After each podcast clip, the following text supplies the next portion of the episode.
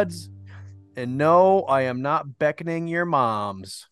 But welcome back. Oh, shit. I suppose you guys probably want to say a little something, huh? Okay. That's what I've been looking for. Yeah. Yeah. Your butthole. Looks like this place. Hold on. Look at this place. It's like Paul Bunyan and Dracula gate up and built a dream home, bud. That, God damn it. You took the words right out of my mouth. In that case, I'm going to say, what happened to our merry little Christmas there, bud? It's nothing but death and sadness now. Okay, now for reals. Welcome back to the Joe Blow Christmas Show. I am your host, Boss Tuna, the hostess with the average mostess. And with me, as always, is everybody's favorite little elf, Santa's little helper, the knee tickler himself, the beer hug, brew hug, neon hug, chuggling voodoo ranger, hammer himself, Hobbit hammer. The Hobbit hammer. Oh, shit. Yeah. That's good. Jingle dong, Travis is on his way. The only thing you're forgetting are your bells. I got one of them. Travis Maxwell Boone in the house, ladies and gentlemen. Yay. Applause. Please, louder. Ricky's here. Louder. Oh! I'm the fan favorite on this show. While he plays Dark and Darker during a podcast. Bro, I told you to wait just a second. He's like Trevor with TikTok on the goddamn nightclub, this motherfucker. If Trevor ain't falling asleep on your podcast, he's playing those TikTok games. Mm-hmm. Playing the TikTok games. That's right. Looking at fucking football TikToks and all that shit. He loves it. He loves watching guys score. And he likes football too. Do you see that? Yeah. Nice. Oh, we got Ricky too. What's up, Ricky? Oh yeah. Oh, hey, and Ricky, and the crowd goes quiet. Oh, look at him! He can't even think. He can't even talk. He can't even speak. No, I'm playing a game, man, and I'm getting shot right now. Good. I killed your little boyfriend, though, didn't I, bitch? Didn't I? You little fuck. Talk that shit. He's playing Roblox with kindergartners right now, everybody. Merry Christmas, everyone.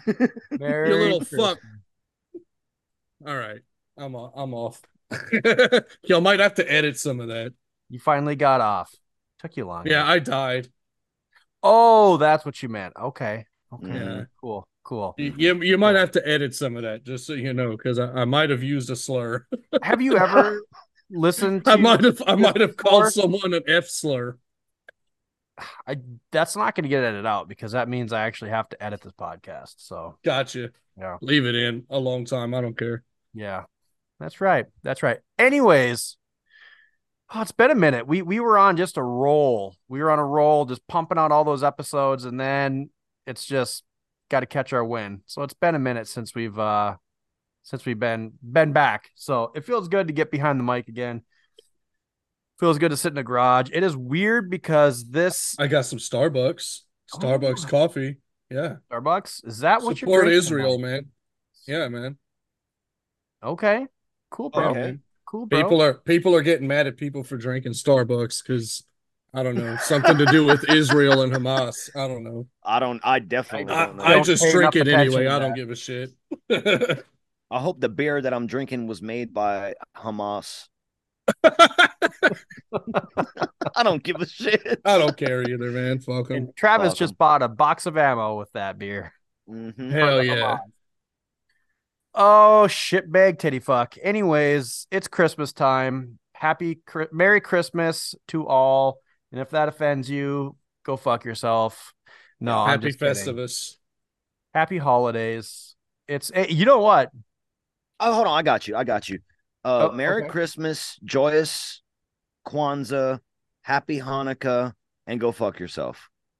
Yeah, no matter which one, you're not in that order. Fuck yourself anyway, particularly, but make sure you do that Yeah. No. No matter what you believe in. Yeah. We here at the Joe Blow Horror Show, we just want you to fuck yourself. Yeah. Long and hard and sensually too. Yeah. Sensually. Yeah. Speaking and of send fisting, us footage. Yeah. We are brought to you together because this has got to be like our 5th or 6th Christmas special. So we picked this movie is brought to you by the Hobbit Hammer himself, Mr. Tebu, and we are going to be talking about A Christmas Horror Story. And cool story, it is 9:46 on the 23rd, so I am going to work some Skippy magic, and this is going to be in your ear holes tomorrow. So I'm just going to go ahead and say Christmas Eve, happy Christmas Eve. So yeah. We'll love you tomorrow. Mm-hmm. Yeah. Long and hard and sensually. Mm-hmm. Sensually. With footage. With lots of we footage. Have cameras in your house. Oh, I thought you meant like footage is like measurement. Yeah, that's yeah. Yeah. We've got footage. You just gotta multiply mine times 12, bud. After 2 thrusts, I got You'll you get an inch. Least 1 foot.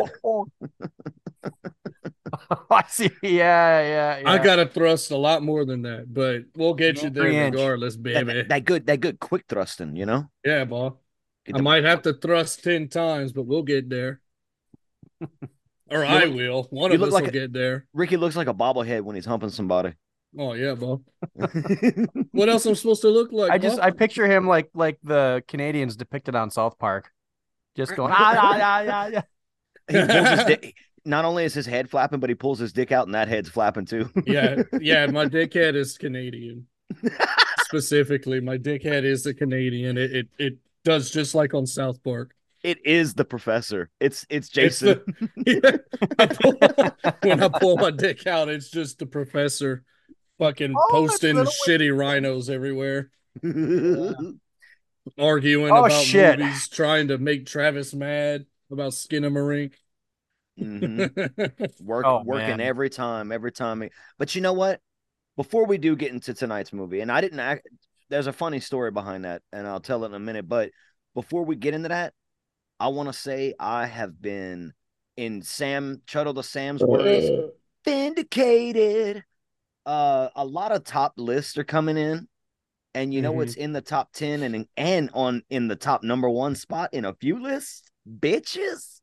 That's not a #1 spot in any reputable list. I'm gonna go ahead and say that. I agree. Yeah. There are no reputable lists. That's why I say that. Okay. The only reputable list that you need to care about is the mine or show end of the year list. Oh, good. Yeah, good. That is true. So get ready for that. Oh, I would laugh if it wasn't his #1 this year. That would be the best troll of all time. It's an honorable mention. Even I would be surprised. I understand. It's so good, man. I can see how you could watch it every day. Yeah. Oh no. Yeah, I can see how you would watch it every day. No, it's so good. I can't watch it anymore because it was so fucking fucked up for me. No, okay. A little story though, real quick, behind tonight's movie. What's the little story? I'd like to hear it. You got a story? What's the story? You know it, cold-blooded. I thought we had cold-blooded. I never got a chance to call you cold-blooded in person, so thank you for reminding me, cold-blooded. Have you ever called me anything in person? No, technically. Oh, okay. I thought, but that's coming. Yeah. Oh, there's gonna be a lot coming then that happens. Oh, we're gonna have sex on a podcast. All of us, bro. It's gonna be a big bro down. Get back in the pile. Yeah, exactly. Oh, that's the song right there. Mon gegen mon. Ramstein song. Oh, if you haven't seen the video for that, you need to check it out. It's pretty funny. But this movie tonight, I thought Cole and I had talked about doing A Christmas Horror Story. I thought we did. Don't know why, because he said we didn't talk about doing that movie. We were talking about doing a 2023 horror movie. And I'll double down and say that conversation never did happen. You might have been dreaming it. Never did. Yeah, I agree. And so anyways, I watched it in preparation for tonight. and fell asleep towards the end because I was a tired boy, because I'd be grinding. But I finished it this evening, and so I'm ready for it now. But yeah, I guess I just so happened to pick it. I thought we chose it, but I chose it. Me, the fan favorite on Joe Blow. Ooh. Well, I don't know, man. I love Cole, though. I think Cole's my favorite on the Joe Blow. Shut the fuck up, Ricky. For me, at the end of the day, on the Joe Blow Horror Show, reality is I'm his favorite. Mm-hmm. Mm-hmm. You warm my cockles. Oh. Yeah. Oh. Cut off all five fingers. Where are we gonna get a drink at? The North Pole. Oh yeah, the North Pole looks like it's got a. I mean, is there a bar there? There's a bar. Oh yeah, yeah. There's a bar and a stage and a pole, and a lot of hunky boys. Hey, do you guys? Oh shit! You guys want to go pole dancing? Yeah, hell yeah! Count me in, Daddy. I was thinking that my son randomly today was like, Dad, you should do an episode on Violent Night. And I'm like, good call. Because we did. Yeah. I told him we were coming out to record it. He's like, you should do Violent Night. And I'm like, we did. And then my second question is, how the fuck do you know that movie? But right, that's I think there's a lot bad. Of like, there's a lot of TikTok stuff. No, it's really, that one's not really that bad. It's really not. Yeah. But there is. It could be worse. If I'd have made it, it'd have been worse. There'd have been titties and blood everywhere, dude. Oh my God. Man. Yeah. You know, the Joe Blow scale, gotta have the 3 Bs, so. Yeah, Bob. Boners, boobs, and blood. And boners twice, actually. And boners is twice. Yeah, four boners, blood, bloody boners. You gotta have the 3 Bs and the MB. Boners, blood, boobs, and more boners. Speaking of boners, when are we doing a Serbian film? That's up to you. Yeah, we're waiting on you for that one, bud. I should say, speaking of bloody boners. I thought it would be cool to do it as a Christmas special, you know, with the whole baby Jesus thing, but I guess that's not going to happen. You thought, motherfucker. No, I wanted to, but Travis didn't want to, so. Oh, don't blame me.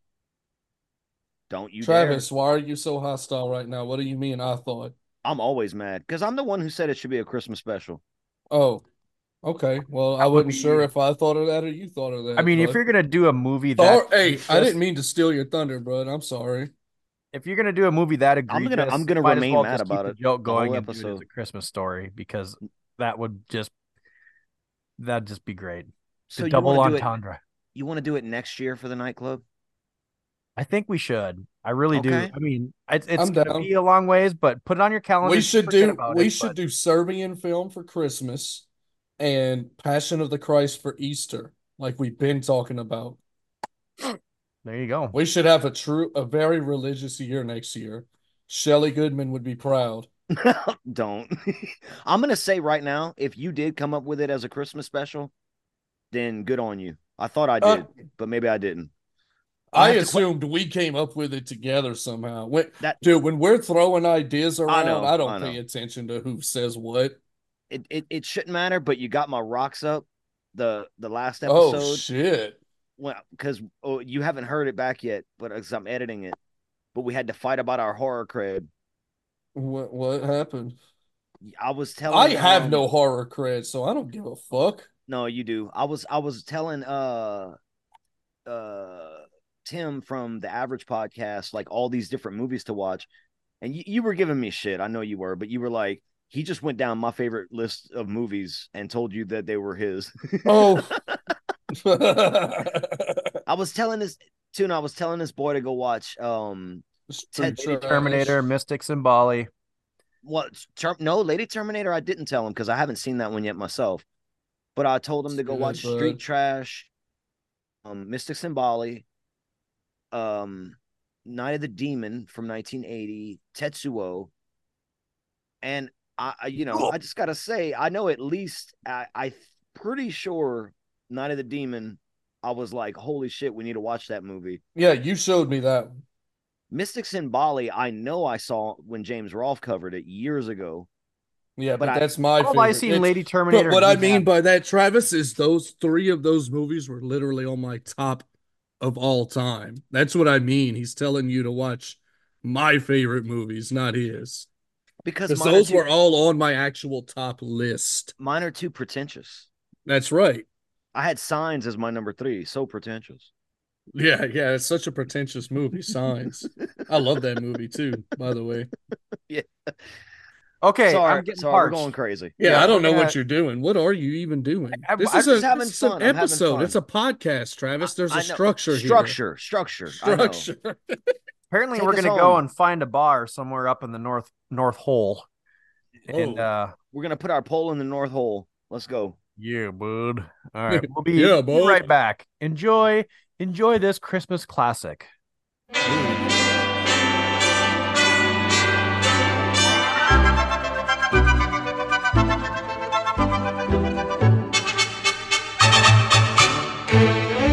It's beginning to look a lot like Christmas everywhere you go. Take a look in the 5 and 10, glistening once again, with candy canes and silver lanes aglow. It's beginning to look a lot like Christmas, toys in every store. But the prettiest sight to see is the holly that will be on your own front door. A pair of hop-along boots and a pistol that chooses the wish of Barney and Ben. Dolls that'll talk and we'll go for a walk is the hope for Janice and Jen. And Mom and Dad can hardly wait for school to start again. It's beginning to look a lot. Hey Travis, like what do you call a bukkake in December? A white Christmas. I was gonna say a white winter. Okay, I was on. I was close. You didn't even give me a chance. I said it last year. You should have known right away. I don't remember. Yeah, bud. Yeah. I'm drunk. Well, Merry Christmas. You should remember my shitty jokes. I had another one, but I'm like, that one might be not too. No, do it. Why does Santa? No, I got a better one for you. Why does Santa like MILFs? Because they still want toys for Christmas. Oh, I was trying to think of a cookie. Pun. I was trying to think of a milk and cookie pun. MILF and cookies. Ooh, and cookies. That's the one. That's the episode title. Yeah. What's worse than Elf on a Shelf? A hoe on her flow. Oh yeah, bud.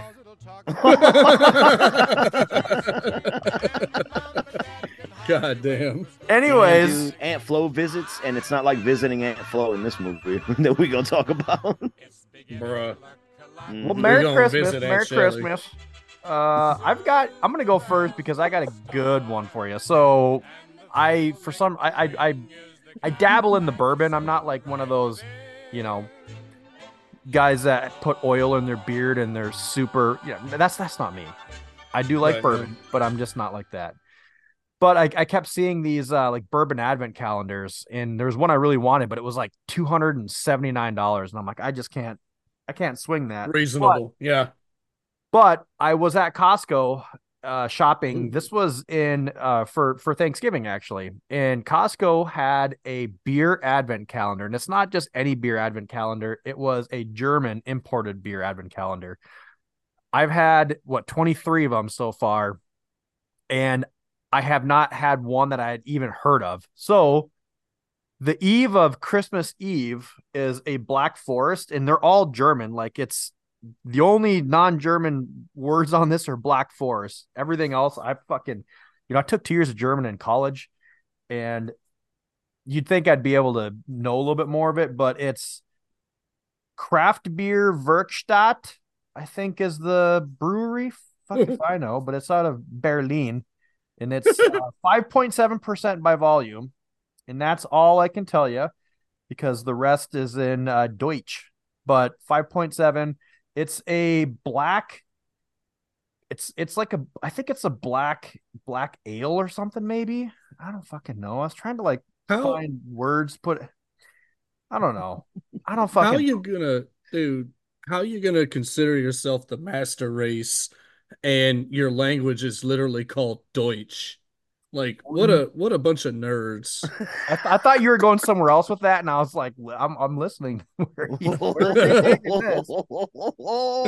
I don't have blue eyes. I got green eyes. Right, dude. Right. No, I'm talking about them specifically. Like, they're like, we speak Deutsch. We are the best.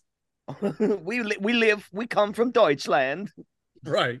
Deutschland. Deutschland. I also have a little something extra special, too.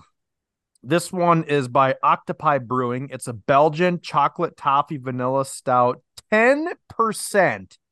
So This is dessert after I crush this. Oh, and the best thing about this German beer advent calendar is that they're not 16-ounce cans. They're like 16.9 or some shit. They're a smidge bigger. Nice. A smidge bigger. So...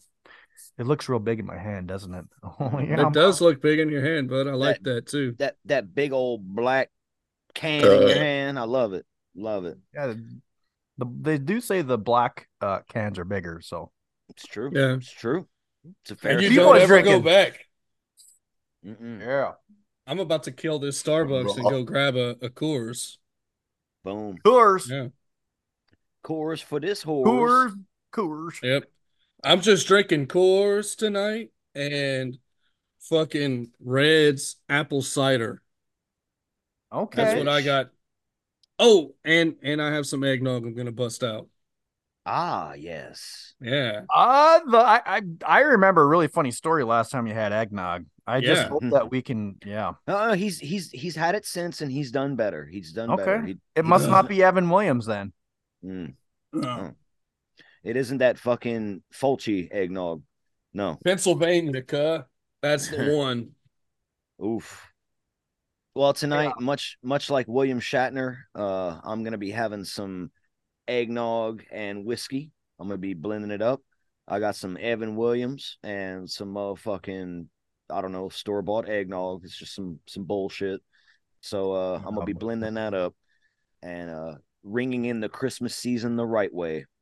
Just like our DJ in tonight's movie. So yeah, that's what I'm having here at the North Pole. I'm slogging down that nog I'm slobbing on that nog. Yeah.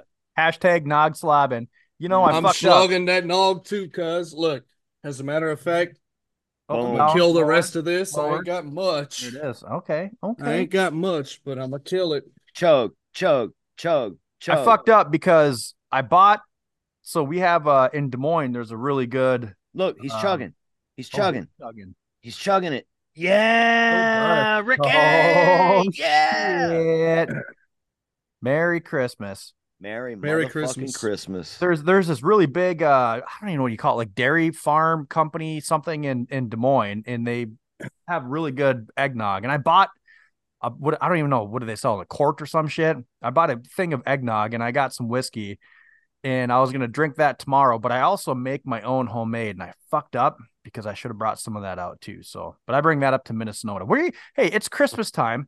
And while we're sitting up here at the North Hole, what are you guys doing for Christmas? Any plans, anything you're wanting to share or anything like that? Any presents that you have come in or that you're getting? We canceled Christmas this year. We were like, fuck that shit. Well, Ricky's Jewish, so that makes sense. No, we all got sick. Like we got COVID people in my house right now, so we're actually pushing it back for a while. So there you go. Christmas has been delayed at the Préjean. Yep. Maison. I tried to cancel it, but they wouldn't let me. You the Grinch. Hell yeah, I'm that Grinch. I'm the mean one. Mm-hmm. Ricky Grinch. I'm not doing Christmas on Christmas, so I'm actually not going to be doing anything.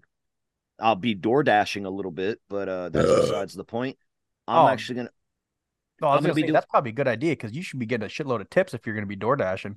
Hopefully people are drinking their Christmas cheer, and they'll be tipping my little shiny tin can pretty good. But I'm going to be having Christmas next weekend for New Year's.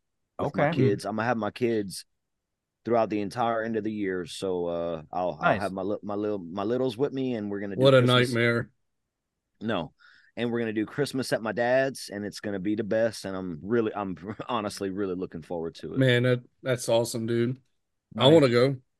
Tom, you're welcome to come. I might, because we're doing, tell you what, we're going to end up doing Christmas around then too. So I'll be at mom's, you know, and that's right neck. I mean, same neck of the woods. So dude, I might fucking pop in at your dad's, bro. What's up, Corey? Shout out. I'll be there. Shout out, Corey. Shout out, Corey Boone. I love you. I'm going to be there from the 29th to the 1st.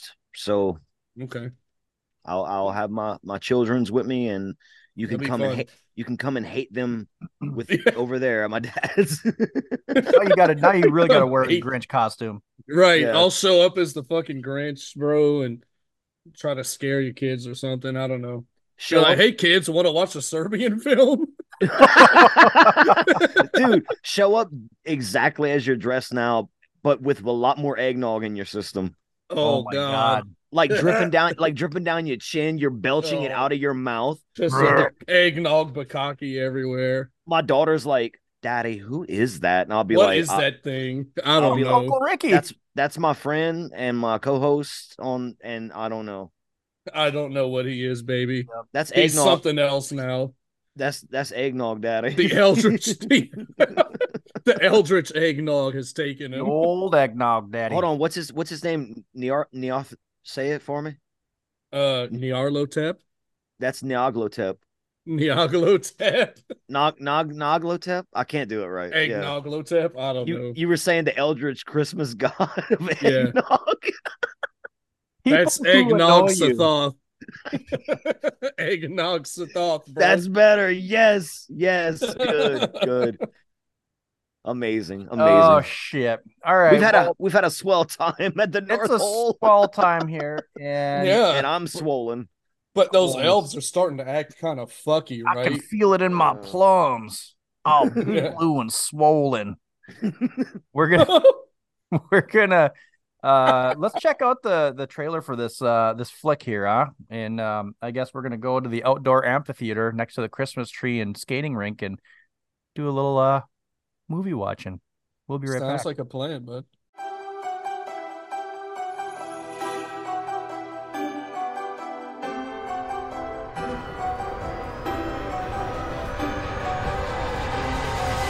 Merry Christmas. Christmas, the most magical time of year. Tell me we will find the perfect Christmas tree. It's Christmas. Christmas is all about forgiveness and family and tradition. Santa, lots of kids are depending on tonight going off without a hitch. But in Bailey Downs this Christmas, it's different. Exactly 1 year ago, last Christmas Eve, the school was the scene of an unimaginable crime. You still want to go down there just for some stupid school assignment? I get through any door in the school. This is Krampus, right? What's a Krampus? He's like an anti-Santa Claus, a demon who punishes the naughty. He whips them and chains them up, stuff like that. That's fun. It's the elves. I fear they may all become infected.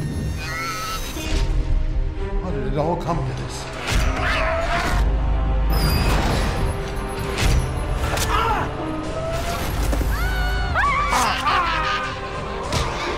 We're trapped down here, and there's a psychopath on all these. Bring the changeling back to the forest. That ain't your son. Did you not see what he did? The atmosphere here in Bailey Downs is truly grim this holiday season.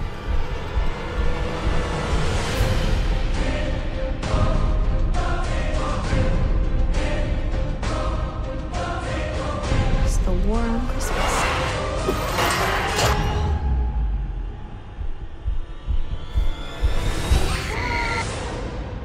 All right, A Christmas Horror Story. Oh, yeah, buds. 2015. Hey, you know what? It's been so long, Travis. We fucked this all up. We never did any like housekeeping stuff in the beginning, but it's Christmas. We don't have to. It's Christmas. Oh no! Fuck that. That's when you're supposed to do it. We got company over. Yeah. Oh, yeah, we got company over. I don't know. You guys know the drill. If you've listened before and you're not following us on the socials and you're not in the Discord and you're not following us on the socials and you're not on the Discord, you guys broken. Thought I was in a loop, didn't you? Yeah. Fucking Pontypool ass motherfucker right here. Oh, shit. Follow us. Friend us. But yeah, Christmas Horror Story clocking in at a 2015 not rated 99-minute film. What do y'all think this got on the IMDb, as some of those nerds call it? 5.8. 5.8, I'm going to give it. I'm going to give it a 5.7. It is a 5.8. I did not. God look. Damn. Not that look. Boy God. Fucking cheated. That Grinch. Look at him. Nope. What about Rotten Tomatoes? Critic score. Critic score. Yeah. 43%. I'm going to call it 32%. I don't know if I can believe this, but it's 83%. Oh, wow. What? Nice. And I feel like it's all because of Dangerous Dan. Probably so. They probably just loved Dangerous Dan. Yeah. He the don't man. Don't we all? Did y'all watch the outtakes during the credits? Yeah. Yeah. Oh, man. That's what made me a little bit later for tonight's recording, because I saw that he popped back on. I'm like, nah, I got to watch William Shatner fucking ham it up, dude. He's a fucking 10. He's a goddamn 10. Oh, my God. Directed by a trio, Grant Harvey, Steve Hoban, and Brett Sullivan. They pretty much all worked together on Ginger Snaps, and they did some other stuff here and there. But Bret Hart and Steve Harvey worked on Ginger Snaps? Yeah, you didn't know that? Holy shit. Yeah. Survey says... Bret Hart had Steve Harvey in the goddamn sharpshooter, and Steve Harvey was like, he's the best I is, the best I was, the best I ever will be. I should get Steve Harvey on the show. And then Owen falls off the ceiling and dies. Oh, man. Oh, no. No. Crashes through the roof of the radio station. Oh, not on Christmas. Not on Christmas. No, it fits with the theme, man, on this Christmas. Damn it. Starring Bill Shatner, a.k.a. William, as Dangerous Dan. George Buza is Santa Claus. We talked a little bit about him. He is one of those actors where you recognize him, but he's only had like basically bit parts. I feel like this is like the biggest role, like lead role he's had. But he, hey, did you guys know he was in The Brain from 1987? Shut the fuck up. I did know that. I knew that all by myself before Travis showed up and everything. It was great. I was just pointing out that I saw him. That's all. It's got one of my favorite character actors, though, Julian Richings. I love this guy. He just has got that, like, memorable face. Is that the guy that looks like Paul Giamatti, the dad? Is he the dad of the family? No. Julian Richings was the butler. He was in anything. Oh, yeah. And okay. A handful of that other guy. Yep. Vicious Fun. Yeah. So he's pretty cool. So not much for trivia on this. It's a Canadian flick, and it shares the same fictional town of Bailey Downs from Ginger Snaps, which shouldn't be a surprise since we kind of talked about the three directors having their little mitts in that film. So well, then anyways, that's dope, because then hold on, let's break this down for a second. Because I didn't know this. I didn't do the research for this movie. So Bailey Downs from Ginger Snaps has Werewolf Halloween and Krampus Christmas. Mm-hmm. Amazing. They need a fucking 4th of July movie now. Oh, over there in Canada, they can have that'd be hilarious. They can have Tom Cruise in a wheelchair show up and sing Bruce Springsteen songs. Amazing. I'm there. I'm all about it. Yeah, man. Yeah. So this is essentially a Christmas anthology, I would call it. Well, not that I would call it. It is. Yeah, man. It starts out with a pretty cool scene of the whole Santa Claus. Dude, all I got to say is Shiny, you're my boy. Shiny's my boy. Yeah.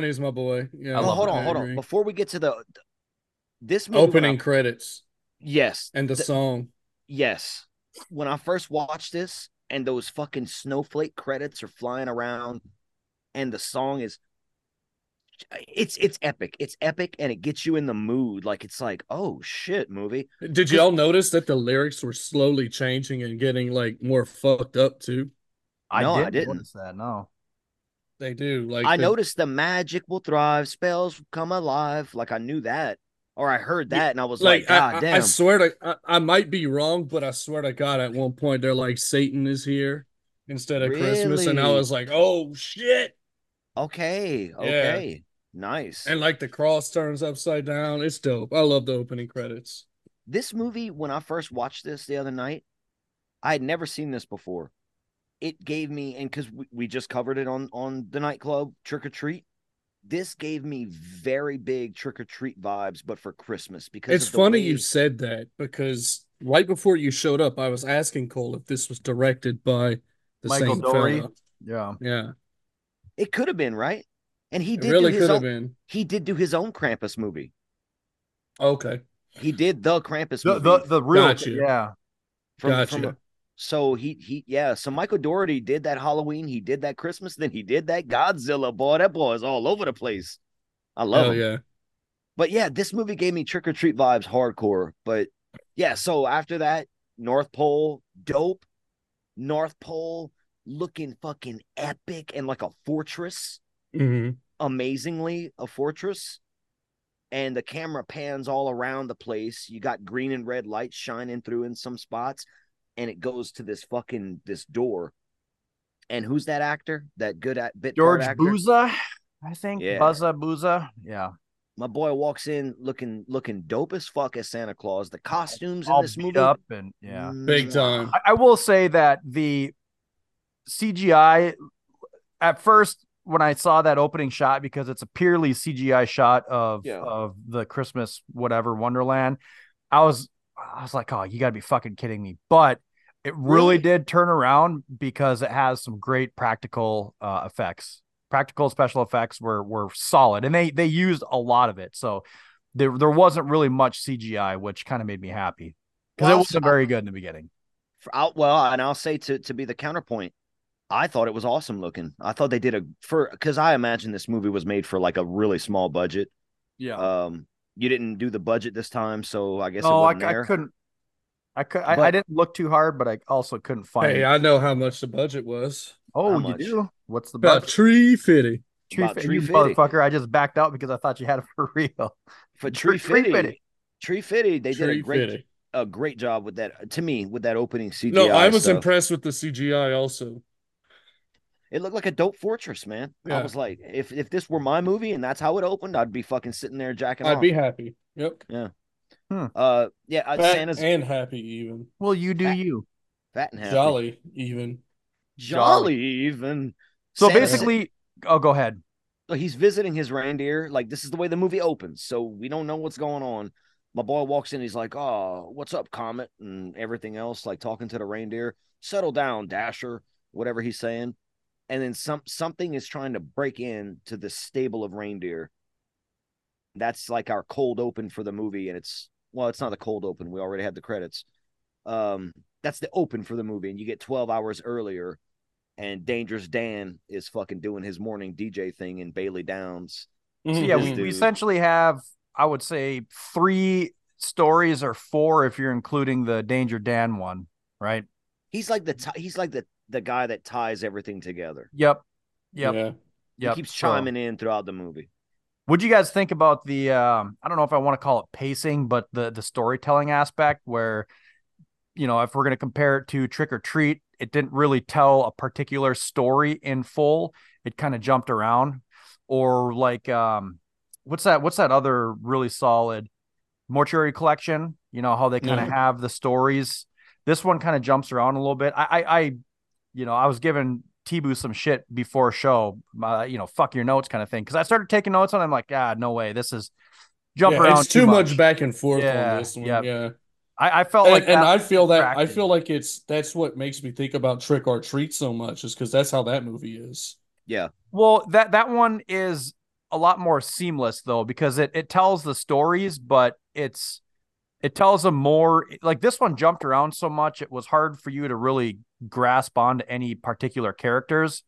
you know, you weren't really invested in any of them, where Trick or Treat does a good job where it tells more of a... I agree. Yeah. Trick or Treat is more cohesive in storytelling, absolutely. Yeah, I would agree with that as well.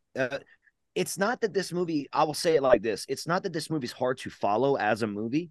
Right. It just does do a lot more jumping back and forth. It does do it a lot more. Like, Trick or Treat does it a little bit, and it's just like, a lot easier to follow. So this was a first time watch for me. Rickles, I know you've seen this before. Tebu, this is not a second or first time watch for you, correct? It's a first time watch followed by a second time watch tonight right before the recording. Dude, I've seen this movie like 5 times. No, I never seen it. No. So wait, hold on. You said so when's the first time you watched it then? Like a week ago. Oh, okay. Oh, okay. I see what you're saying. Yeah. I thought we were doing this movie for Christmas for whatever fucking reason. So me and Ashley watched it together because she was like, "Oh, this movie's amazing. You're gonna love it." And I was like, "All right." And so we watched it, and I'm tired. I fucking work all day, and then I get off work and I work some more. So like by the time I have, some time to myself, I usually fall asleep on the couch. So I fell asleep with the last 20 minutes of this movie unseen.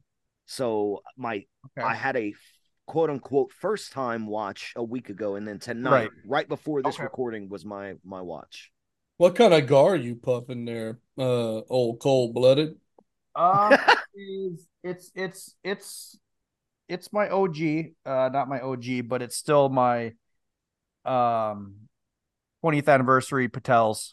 So I got like a box of like 35 of them. So, okay. I'm only puffing on cigars like 2 a week. So I'll be on these for a hot minute. There's a possum on the fence again. I saw his shadow on the wall. Oh yeah. And he's going. Oh, Possum bin Laden. Oh, I see him. On your blessings upon us. Yep. Dude, I see him. He's here, man. Hell Christmas season is upon us. Oh, Possum bin Laden, rain down your hellfire.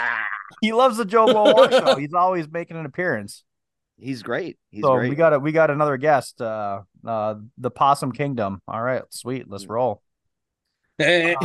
Shelly's over there. Shelly's over there somewhere in Florida, being like, "What's that Possum Kingdom song? Jesus. What's that song, man? I have no idea, bro. I don't know what it is, but yeah, whenever I see or hear possum, I'm like, God bless it. I know. I think they're a one-hit wonder. Sweet angel. That's yeah. That ain't Possum Kingdom, is it? Yes. That's that one is. Yeah. Okay. I promise. Anyways, yeah, Dangerous Dan. He's reeling in the Christmas with some nog and whiskey, and he gets all butthurt of Norman. Yeah. Oh, Norman's out. God damn you, Norman.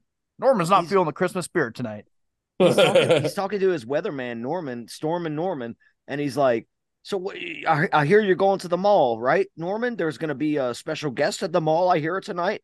Alluding to something we're gonna find out later. Hell yeah, yeah. And Norman starts writing a note, and Shatner's Chris like, "Chris Benoit's gonna show up at the mall." Yes, it's in. Oh, don't kill me before we get to the end of the movie. So Norman starts writing a note, and Shatner's like, "Oh, he's writing me a Christmas card." And Norman slams the note up against the fucking glass, and it says, "Fuck Christmas." And Shatner's like, he's talking to his producer. He's like, "You see this, Shelley? You see what he said to me?" Right. I don't know what her name really is, but I think he's like, "I saw that, Norman, and little baby Jesus saw it too." Yeah, I like one of my favorite lines. He says, he's like, I love everything about Christmas. I love the presents, the gift giving, blah, blah, blah. He's like, I love the baby Jesus before he got all long hair hippied on me. I was like, damn. This gave me like, just with the whole radio, I'm like, Pontypool, man. Pontypool. You know what's really weird too is, have you guys seen Sister Death yet on Netflix 2023? No. That was the last movie I watched before I saw this. And that So the high school scene with the I don't even know, the non-ghost fucking abortion deal, dude. Right. 100% Sister Death. Like, I swear to God, I'm like, they watched, or Sister Death watched this movie and they're like, yep, we're going to make a whole movie off of that. I need to watch it then. It's weird. Yeah. It's weird. So, but so how do you want to tackle this, Tuna? Because you were saying the stories. Do you want to do bad nuns are sexy? I'm just saying, yeah, man. Oh yeah, I've watched a porn or two. Hell yeah, I have. They're one of my favorite. I don't know if you guys ever watched House.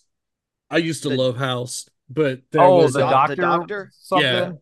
Yeah. I've seen a couple, there was a porn actress on there, and one of the stupid doctors was being shitty, and and Dr. House was, trying to keep everybody in control or whatever. And he's like, hey, there's nothing wrong with porn. If porn was a sin, then why are there so many nuns in it? Yep. Mm-hmm. Taboo. That's right.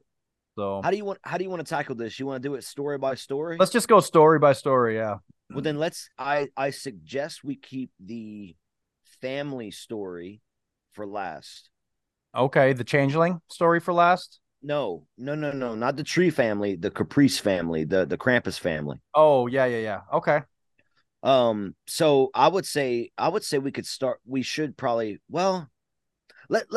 it like this and then diverge, because the way the movie starts, you see these kids after Shatner does his little Christmas intro with Norman storms away, he's going to the mall.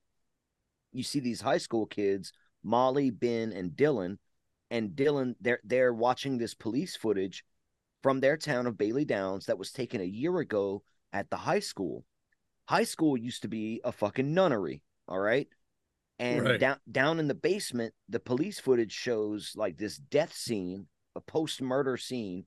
The police are investigating, and some spooky shit happens in the footage. So the kids... Spooky ookie, and the kids want to go spooky ookie it out and film like a little documentary. They're like news. I don't even know what you call it. Like, every high school's got like the high school news team or something. Yeah. They're little fucking video audio VA nerds. I'm all about it, and they want to go do it.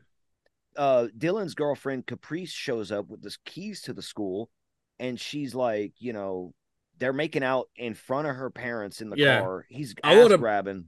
Yeah, he picks her up by the asshole. Yeah. And oh my God. And damn, the parents are right there. And right here. Spell that scene.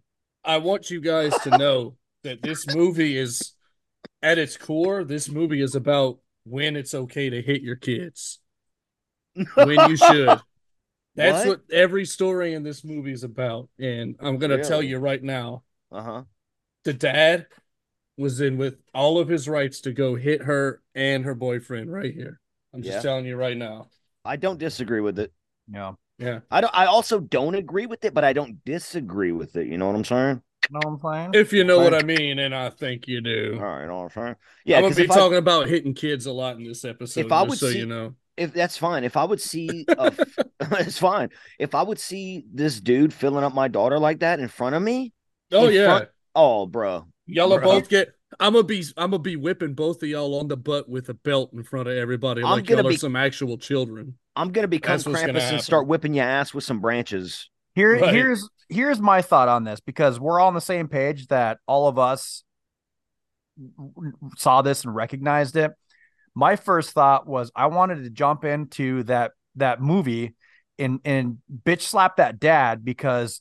and just like slap him open hand across his face and be like, this is your fault, because I feel like my kids would not have done that. And if they would have, first off, that my daughter, one thing, she might do that shit behind my back, but I feel like her boyfriend would know better, because have respect, have some, you would have respect. My boot so far up his cornhole.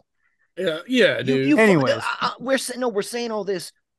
You expect them to do this behind your back. Yeah, teenagers are gonna make out and do all this shit. Not in front of you. Have some fucking respect, man. Dad, if that happened, I'd be fucking right. Oh, yeah. Anyways, I'm going to jail and y'all are grounded. Speaking of stinky fingers, yeah, there's It's hardcore. So have some fucking respect. The one thing too, I will say, when I love anthologies, I really do love anthologies, because I always look forward to the wraparound and the tie-ins. And the one thing too that I did notice in this was, a good anthology is going to have tie-ins, and every single story has tie-ins with each other, because when we're watching the police footage, one of the cops you see in there is the dad of the changeling scene. I thought, catch that. That's awesome. Yep. He's a cop. He is. I'm glad that that's one of the little things I caught. He was one of the cops. Nice. Not this watch anyway. That does sound familiar, but I think I forgot it or something. This is where the movie's about to diverge, and we can do our little stories. I think if that's the way we want to tackle it, because all of the characters are stories. They're mixing in right here at this opening. So the VA club goes off to film their little documentary. Caprice and her family are going visit the dad's aunt, her great aunt. And the tie-in for that one was she had the key to let them into the school before she had to leave on her family trip. Right. And it's Christmas Eve. Like this whole film, you know, the opening takes place, and then it says like 12 hours earlier. So all of this takes place on Christmas Eve. Well, wait a second. How are we going to tie Santa Claus into everything? Oh, that's the end. We're gonna find out at the end. Yeah. That's why I was going to say, we'll talk about the three stories, and then we will talk about Danger Dan's story. Danger Dan. Yep. So love it. As Caprice's family is driving off to the great aunt's house, they pass a family, and I think this is the story we should start with, because it's. I just feel like it's the least integral story. It's the least complex story. I'm not saying it's the worst, but it's just the least complex story, in my opinion, is the tree family that's going to get their Christmas tree. Gotcha. What do y'all think? Well, spoiler alert, it's my least favorite. No. Oh. I'm going to say that. It's mine too, to be honest. This one and the high school kids are my least. I didn't like them, either of them, all that much. So we'll say they're kind of a tie. I liked all the stories, but this is my least favorite story. Yeah. Okay. Rick, you want to do Tree Family? Sure. Let's do Happy Tree Friends. So the Happy Tree Family friends, they are Caprice's family passes them on the road. So we're gonna stick. The movie jumps around, listeners, but we're gonna stick story by story now. They're getting out the truck. On Christmas Eve to get a fucking Christmas tree. Who does that, by the way? Right. Look, I've never went in my life to the woods and chopped down a tree for a Christmas tree. We don't put real trees in our house down here in Louisiana. I don't know people who do. I'm not against it. I just don't know people who do it. It's probably more common in the Midwest and the North, because you guys don't have the, what do they call them, deciduous trees on there, really. Like, we don't go. Yeah, we go. I mean, we do that even here. We'll go to Christmas tree farms and cut one down. But up north in Minnesota, we would literally, at my dad's house, for example, because he lived up on, up on a lake. So we just like walk in our backyard, and my dad would go and scope out a couple trees and put some ribbons on them. And, you know, my sister and I we'd walk back there, and here's the ones I've scoped out, any of these. And we'd cut one down, and it's pretty cool. I mean, real Christmas trees, I think it would be a great activity. Like that. Yeah. I mean, it looks. I will say the Christmas trees that you go and pick up at like the stores or wherever, because I know down there, I'll bet you guys could get real Christmas trees. They probably ship them in. Yeah, they sell them. You can get a real tree, but we bought Louisiana. We bought them Walmart trees, cause we got Walmart trees. That's something they do in Minnesota. They're all backwards up there. Right. Fuck that. Well, when you're up in Minnesota walking in the woods, like. You can tell someone that has a real tree they found in the woods, because they look like these. I'll say the Christmas trees you go cut down in the woods look like they'd been taking like fucking cancer treatment chemo for like 2 years, because they're pretty fucking gangly. They look like Charlie Brown trees. Yeah, pretty much. I would love to actually bring nature into my own home. Hell and cut down a tree and like drag it inside by its fucking dying roots. Oh yeah, dying roots. And the tree reaches up to the roof. And I'm like, all the way to the roof. I'm shoving ornaments inside of it forcefully. Yeah. Dude, I've only ever had one friend that had a real Christmas tree every year. Her name was Marilyn. And every year in like January, we would fucking burn that motherfucker in the yard. Yeah, dude, that was fun. 15-foot flames. We always do a real tree. We're kind of psychos. Well, not psychos. We or I should say, I do all the outside decorations. We got tons of lights up and inflatables and whatnot. And then my wife does a lot inside, but yeah, we have like our big main tree. We get like a 7 or 8 foot tree every year and throw it in the house. Nice. It's cool as fuck. But then, you know, the kids have mini trees. We have like 6 Christmas trees in our house. It's pretty cool. We're festive. I love it. The festive, cold-blooded family. I love it. You get the family going to cut a tree down. My favorite part is you have this like cop, and they're clearly not dressed for trudging through the woods. Oh, and my God. Shut up with your bullshit. And I'm tired of hearing about how people are. It's a fucking movie, man. God, I didn't have a problem with that. I just noticed it. But the one thing is, you get this cop. It's like if they shot a movie in Louisiana and he'd be like, "They're not dressed for the heat. They're just not dressed for it. Why does he have jeans on?" Like in Hatchet, how they were like in the beginning, in the opening on the boat. My boy was like, "It's so cold out here in this swamp." No, bitch, it's 90 degrees at 11 o'clock at night, and it's muggy, and there's mosquitoes all over you. Yeah, why? It's definitely not fucking cold, dude. If I was like cold-blooded, I'd have been bitching about Hatchet, saying, why is everyone not constantly slapping themselves in the face because all the fucking mosquitoes that are eating them? Like, why? Right. No, anyways. Okay. Yeah. Onward. Mm-hmm. Onward. Look at his face, what you want? Man. Okay, so I'll go. The family trudges into the fucking woods. They're not dressed right. In Walmart boots. In Walmart boots. And the dad's a cop. And he's like, the wife is like, "Oh, we're going to break onto this private property. A great example you're setting as a cop." Phil. I'm just calling him Phil. I don't know his name. Will. No, the kid's Will. Oh, good. So, yeah, he's Phil then. My notes. Phil and Will. Yep. My notes them all called Tree Mom, Tree Dad, and Tree Son. I don't. Fresh Prince origin story right here, just so you guys know in the audience. In West Minnesota, born and raised, cutting down Christmas trees all of my days, I got turned into a changeling. What did you know? My asthma inhaler fell into the snow. Oh, good. Boom. Mm-hmm. Boom. So the family goes into the woods. Son goes off on his own. He does have an asthma inhaler. And then he gets lost. Mom and dad's freaking out because they can't find him. They found their tree, but they couldn't find their son. Fucking responsible fucking parents. They are. Mm-hmm. And they eventually come to little bitch wheezing from a mile away. They heard the wheezing from a tree trunk. Daddy goes over there and peers into this vagina tree. And he's like, "Where's my son? Come out of there like you came out your mama."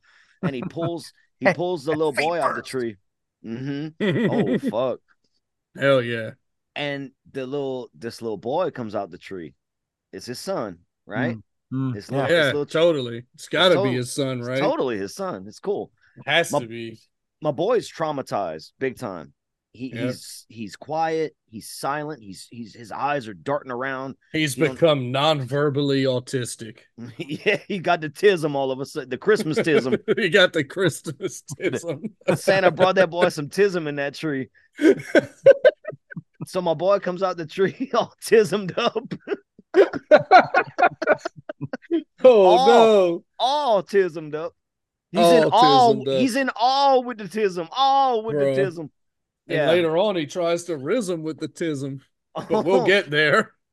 Dude, they go home. They bring their tree home. They bring their son home. And they set up the tree. And dad's like, "Come on, man. You act like you've never seen a Christmas tree before. Help your old pops out with this tree. Grab that ornament." The kid looks at the ornament. He looks at the tree. He grabs the ornament. He walks up to his dad and he's like, he don't say it, but he just implies, "You do it." And he's like, "Okay, I'll do it." He puts it on. The son goes sit right back down. Like he doesn't know what's going on. It's clear to us something's wrong with the son. Yeah. Right. Right. First red flag. Mom's in the shower and she's lathering all up, and you got little boy just kind of sitting there staring at mom in the shower, all creepy like. Second red flag. Creep peeping on mama. Mm-hmm. Yeah, big time. My boy is also shoving his face full of spaghetti, eating all the Olive Garden he can. Third red flag. Bro, when you just eating spaghetti that quick and that hard, either you're Charlie Day or you're a monster. Both. Or Will Ferrell and Elf. Oh, yeah, dude. A little maple circle on there, eh? Yeah. Oh, fuck, man. It makes me want to try it, but I'm scared. Just saying. But yeah, my boy is just fucking stabbing his dad in the hand with a fork because he wants to eat all that spaghetti, and his dad's like, you need to slow down. Violent little critter. Yep. And then mom gets a phone call from Tuna. Because we forgot to say this.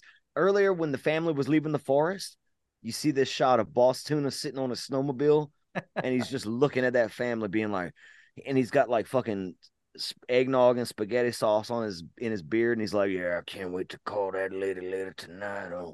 With some French fried taters, French fried taters tonight, boy, I tell you what. With and then mustard. I like to put mustard in. I killed him.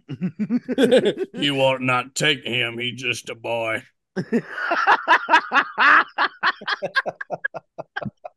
Don't take my changeling. He calls the mom and he's like, hey, so I saw you. He's like how your son saw you in the shower. I saw you earlier tonight. Right. Y'all, you were up in my woods, right? Right? Yeah, you were. I saw you, and what you did? Oh, you cut it. I seen you cut my tree down. You cut my tree. You cut it down. Oh, and then what? You lost your son? Oh, he's still lost. He's out here. Yeah, you got a changeling at your house. By the way, you got a changeling. Good luck with that. Good luck with that shit. Bring him back to the forest. He does. So this kid's clearly not their kid at this point. Mm-hmm. Why the fuck they ain't start whipping the shit out of this boy, man? Just start whipping the kid? Exactly. Right, beat the shit out of that little motherfucker. Either it's not your kid or your kid needs to learn. Whip the shit out of that motherfucking ball. It's not your kid. It's not your wife. Changeling's taking everyone out here. No, yeah, so... The mom ignores the phone call. She's upset, but she's clearly distrustful of her own son at this point. So she's kind of like back and forth. She starts doing changeling research on the old Google's nets, and she finds information about changelings. I'm liking this story the more I'm talking about it, to be honest with you. Hell yeah, bro. Hell yeah, bro. And then the dad wants to fuck the mom. Yeah, he does. She's too distraught with the changeling in the house. So she can't be fucking. And he's like, well, fuck it. I'm going to be drinking and listening to William Shatner. Hell yeah, bro. I don't blame him. No, he's listening to Silent Night, drinking some beers. And what's happening in the mom's bedroom at this point? Oh, yeah. He's getting rizzed with the tiz, bro. That was there's a lot of awkward child scenes. Yeah, it's insinuated that the mom is, let's just say the little boy is about knuckle deep in her right now. And bro, the changelings aren't young. They're short. I know this. Okay, Hobbit Hammer. Women constantly confuse me with a 7-year-old. I'm like, I'm a fucking 30-year-old man. I'm a man. I'm a full-grown boy. I'm a full-grown boy. I'm a big boy. Don't you know? Don't you know? But yeah, that was a pretty crazy scene. But yeah, I was not expecting that. But I was like, okay, it was fucked up, honestly. Like I'm joking around a lot, but that scene, I'm joking.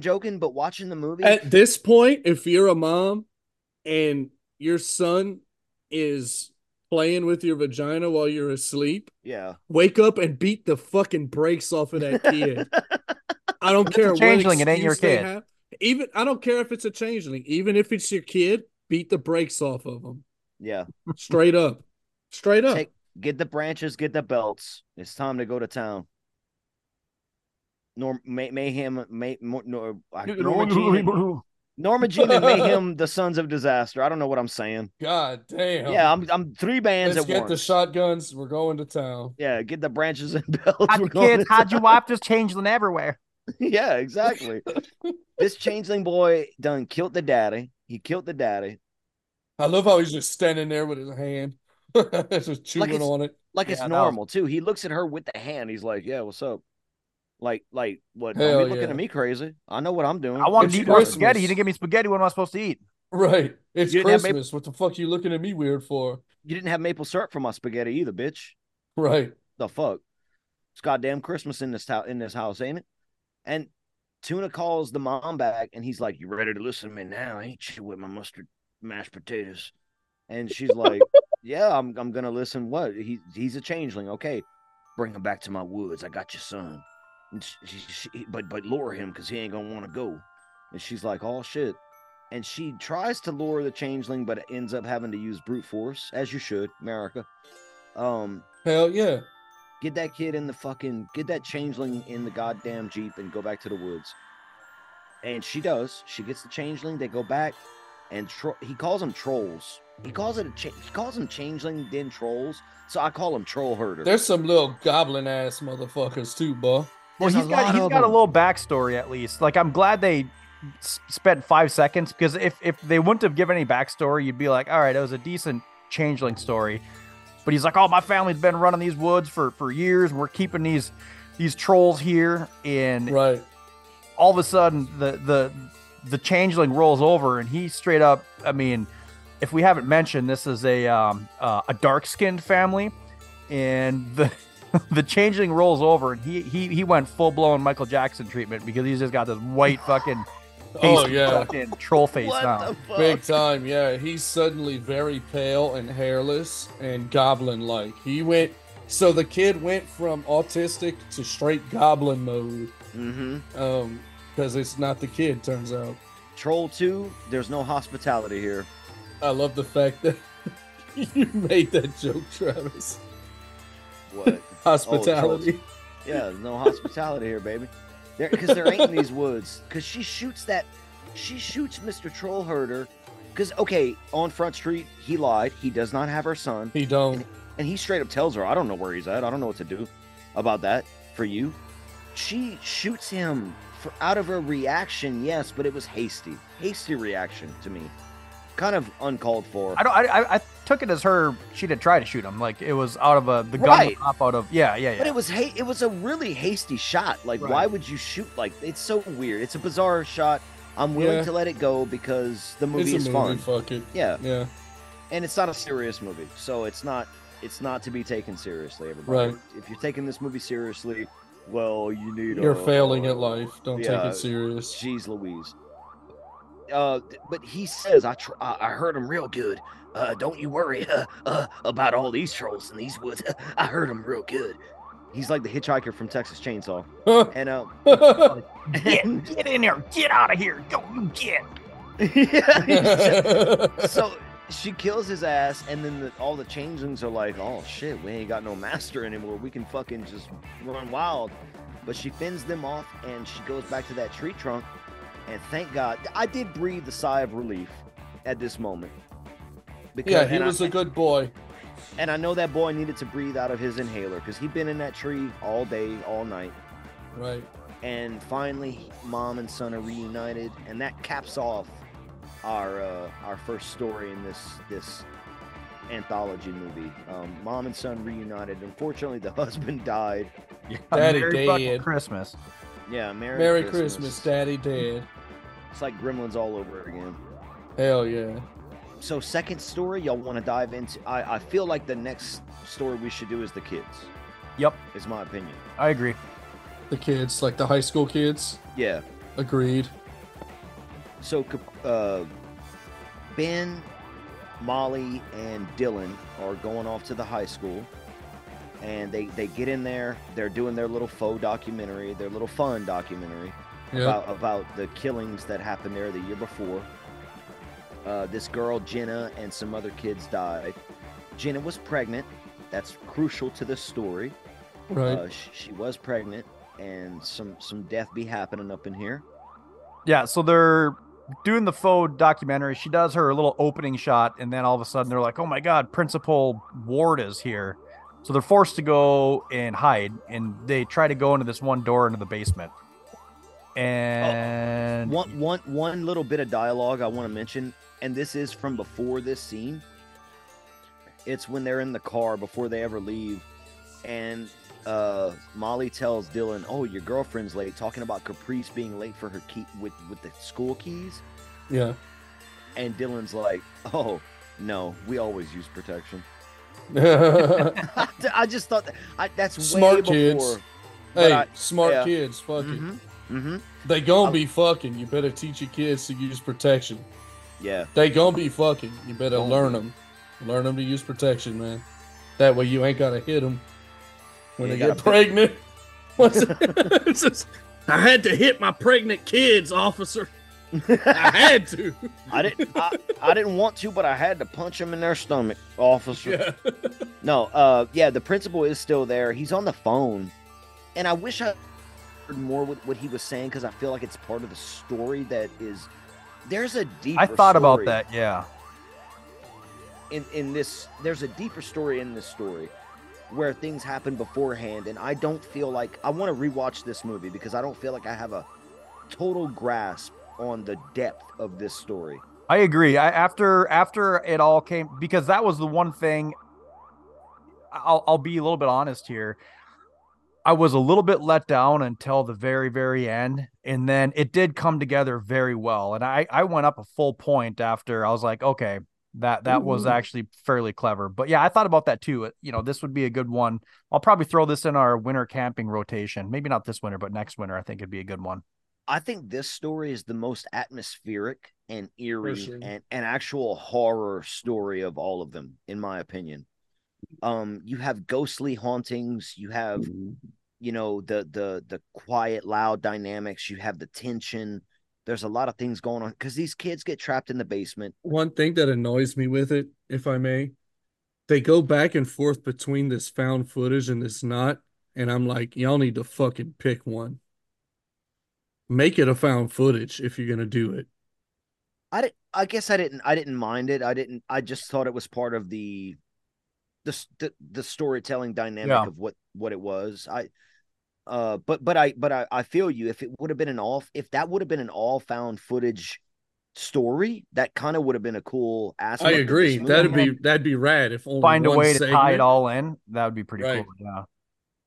Right. But so the kids get trapped in the basement. After they find the room from the police footage.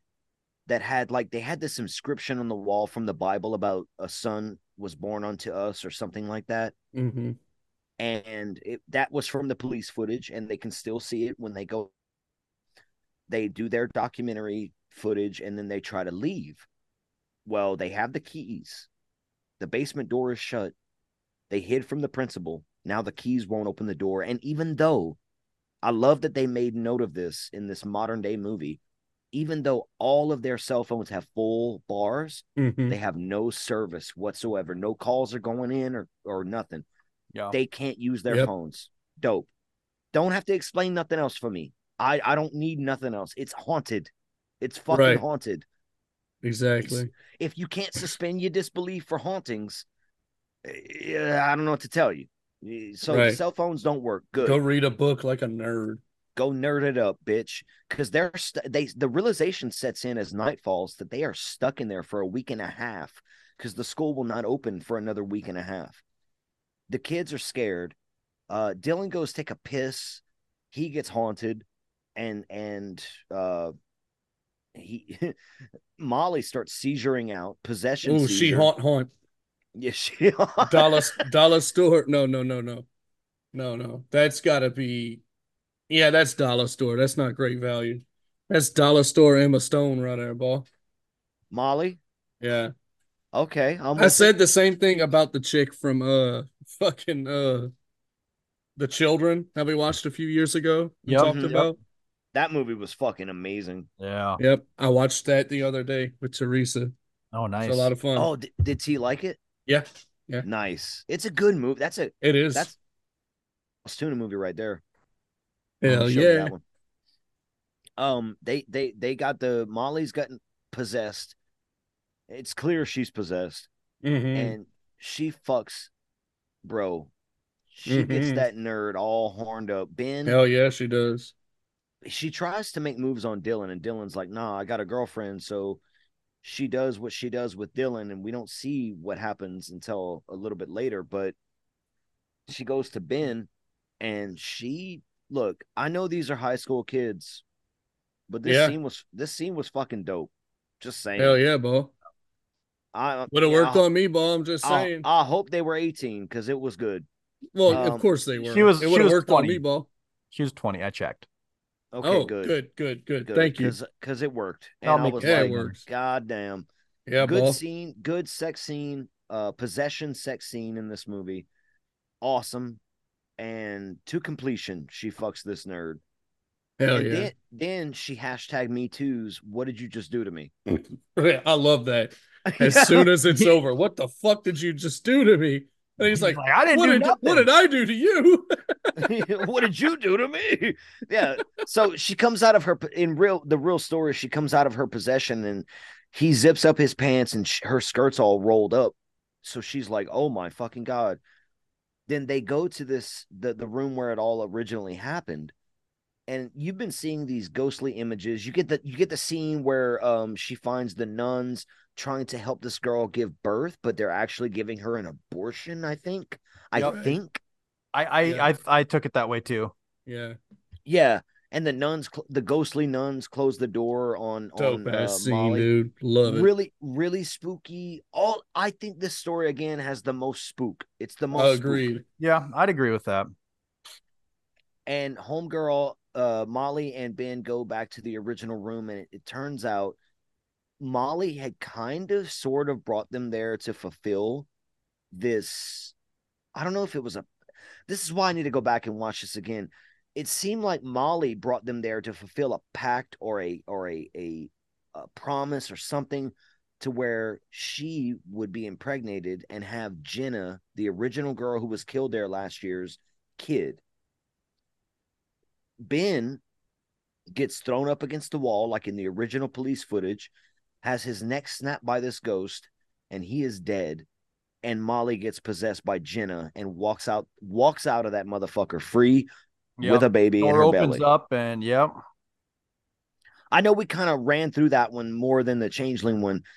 And that's a little unfair to this story because I really do feel like there's more to it. I think it is a more complex story. There's a lot more going on, but I just don't know the ins and outs. But I love this one. I thought it gave me Haunting of Hill House vibes. For some reason. Sure. Yeah, I mean It was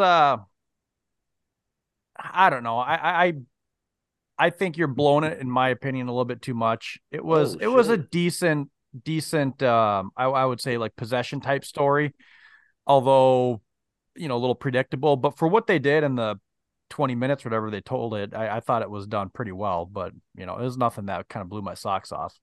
But I'm also curious how this one ties into the rest of it.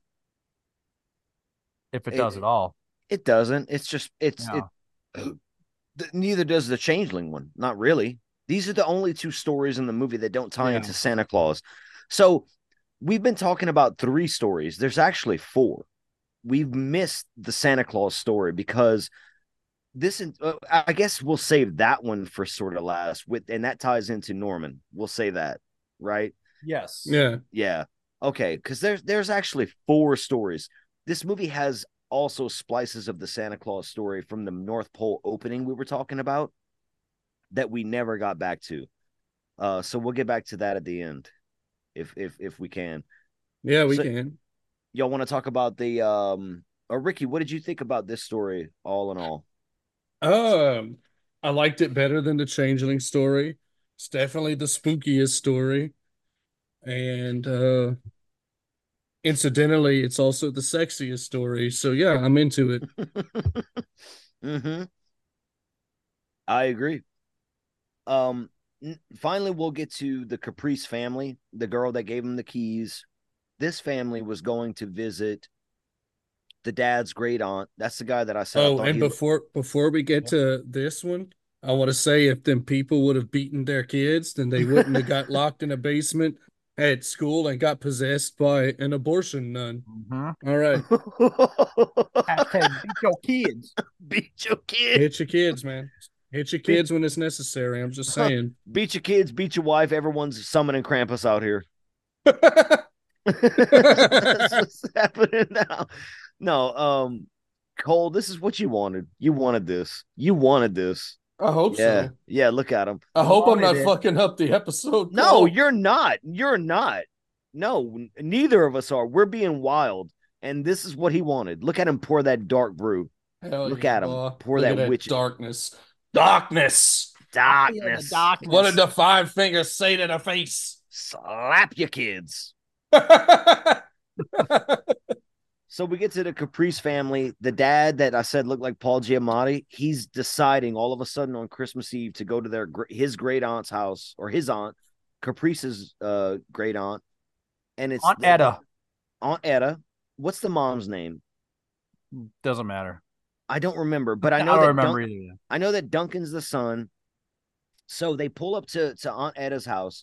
There's this weird wood chipper guy, the character actor you were talking about, Julian Richings. Yep. Yeah. He's chopping wood all weirdo like.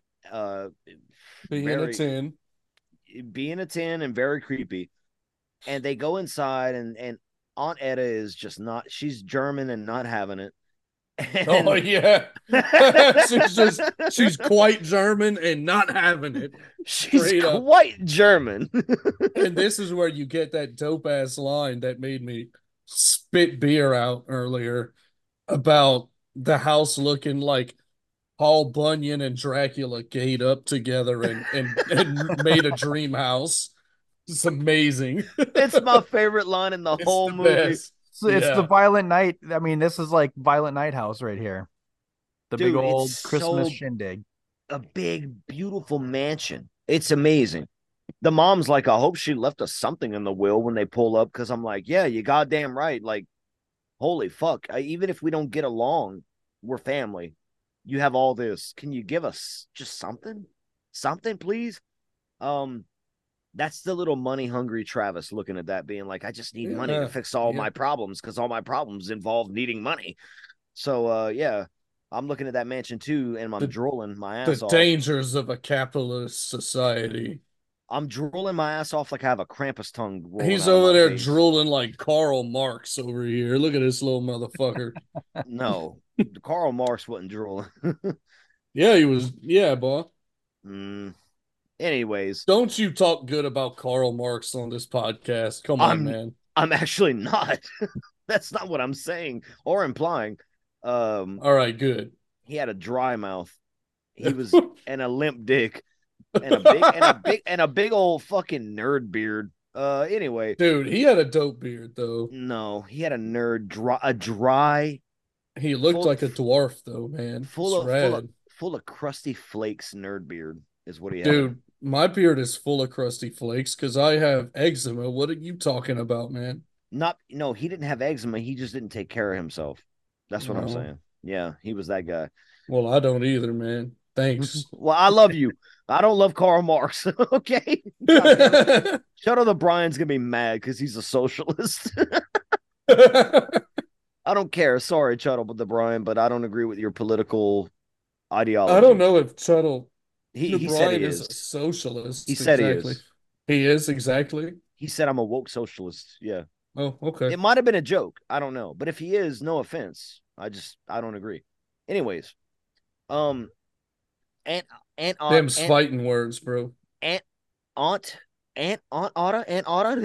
Where am I from? Louisiana. Etta. In Louisiana, we call our aunts. Aunt Etta is a goddamn capitalist, and she has all the money and all the house in the world, and she's got the gay Dracula lumberjack house. That's right.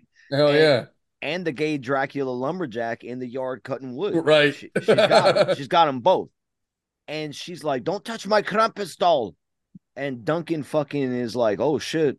Oh, that kid's such a fucking dick. Yeah, he is. Hit your kids so they don't act like Duncan in public. Yeah, agreed. He breaks that statue on purpose. Yep. Like a little bitch. I'd have beat that kid's ass, too. And the butler fucking had his back on that. I'm like, yeah, fuck that. I would have thrown that kid under the bus. A little bitch. Hell yeah. And we'll find out, because he knew what was coming. Mm-hmm. Mm. That's why. So Daddy takes Aunt Etta away and tries to fucking pimp his little business deal on her. And she's like, I feel my spell coming on. I cannot entertain this. Gotta go. Get out. Get the fuck out of my house. I'm having a German spell right now. And in her mind, you just see like goose stepping and fucking Hiles, Zig Hales, and yeah. And so they leave and they go off the road. The dad is like talking about his business that he's been running. And he's like, it pays for the vacations. It pays for everything. The orthodontist. This. And I like how the family's all they're mouthing. All mouthing it while he's bitching. I love it. Dude. I love it. These are the little things in this movie. The little things in the movie that make it worthwhile. I agree. Absolutely. This is a fun as fuck movie, dude. This movie's fun. It shows you that the people who made this movie cared about it, thought about it. The actors were all in on it, which it makes sense. I mean, they made Ginger Snaps, man. Of course. Yeah. Right. Of course. I didn't even know that. Passionate. I didn't either. But it makes sense. That's amazing. Those are diehard, passionate horror fans, you know. Big time. The family gets driven off the road by something running through the road that we get a glimpse of, and it looks kind of fucked up. Looks like a beefcake Krampus, if you ask me. looks like if Krampus was in like doing some really good high grade quality CrossFit. Gay porn. Well, we had different ideas, but yeah. To me, it was like a beefcake of a motherfucker, bro. It looked like an iPhone blurry UFO video of Krampus running across the road. Yeah. Yeah, it didn't have a Samsung camera. Sorry, you'd have seen that boy in high definition if you'd have had that goddamn Samsung camera. I love the iPhone dig. Yeah, because it's true. It's actually true. But Krampus, follow the science. Brutus the Barber Beefcake fucking ran across the road, and Brutus the Barber Beefcake. Yeah, and the family went off the roads, and they're fucking dusty roads in the snows, and they're fucking they can't start the truck, and they're like, God damn, what are we gonna do? Walk through the woods at night? Yeah, sure. Back to the mansion. And Duncan's like, guys, we got to get somewhere because the son, he's like, we got to get somewhere because Krampus is on the loose. And the dad's like, Krampus is just a bunch of old German bullshit. Ugh. I love that line. Yeah. My boy gets got by a chain in the guts. I like how Krampus gets all in them guts, but not in the gay way.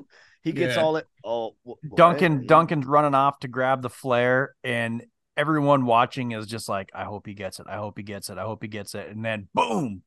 Fucking another. It's like Devil May Cry style. Fucking hell yes, yeah, dude. Devil May Cry chains flying around. You never fucking see Hellraiser Krampus. He gone, and I like the dad's line. He's like, "Have I been shot?" Yeah, dude. It goes into pandemonium here. Yeah. Well, they drag the dad and all them back into like a church. And one of the things I loved was the dad's like coming clean. He's like, we haven't had the business in 10 years. I just keep duping investors and blah, blah, blah. And you're like, oh, right. fucking, that's why you got. Right. They all start confessing their sins. The daughter outs her it's brother. Like, and she's like, he was holding a dead animal and smiling his ass off like he's a serial killer. Fuck yeah. Right. I'm like, God damn, that's weird. Because he never he was an asshole, but he never implied. They might have beat that one too much. I don't know. Maybe. Yeah, well, depending. I'm not sure.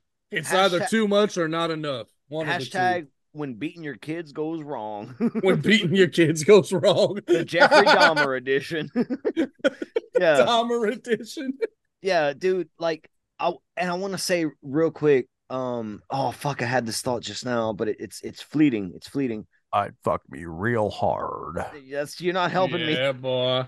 When I first saw that they went into a church in the woods, I hope Cody Ko is listening to this episode. Pumpkinhead. No. I hope Cody Ko is listening. I got Pumpkinhead vibes. I was like, he's going to come in there and throw that cross on the ground, boy. That would be dope. That and you're right. That's a dope scene from that fucking movie with the cicadas and the score. Hell yeah! But my first thought was Cody Ko, the chapel, his short story from high school. Oh, the characters find a chapel in the middle of the woods, abandoned, and it's a thing. It's a thing in his short story, and that's the first thing that came to my mind was like, damn. So Cody, I hope you're listening. He's not. He doesn't. He no. The family all confesses their sins to each other, but Krampus comes anyway. He comes hard. and he takes the dad, he kills the dad. The mom decides to fucking stay behind and sacrifice herself. Bravely. Why? I don't know. Well, I love it. Mama Bear. Yeah, Mama Bear. Get out of here, my daughter. I'm going to fucking take on this monster screaming. I'm going to scream in horror and fight this unimaginable evil to let you get away. They all seem rippling pecs I've ever seen. The only reason I say I don't know why is because these people in particular all seem so shitty that it seems unrealistic that even being a mom, that person would put her daughter first. You know, no, I get you, but I feel like they were not the tightest. They were not the most connected family, because towards the beginning of the story, the dad even said, "I want us all to be a happy family." And the mom, "You want a Christmas miracle?" Yeah, another good line. Great line. And I'm like, okay, I get they're disconnected, but I do still feel like they were an actual family throughout their interactions and throughout. And we don't get a lot of time with them, so I'm just picking this up. But I guess this scene gave me enough. The confession scene where they all start spilling their hearts to each other, and the dad was like, "I did it for you because look at me, a woman like you and me." And then the wife turns around and says, "I thought you were just losing interest." Like, they were both failing at their own marriage for their own shortcomings in their own minds. They loved each other, but they were just trying to hold things together because they didn't understand fully that they just loved each other and that they thought they had to have these expectations, and it was false. I liked all of this. I liked all of it, man. And the mom it was a good story for sure. Yeah, the mom giving herself up.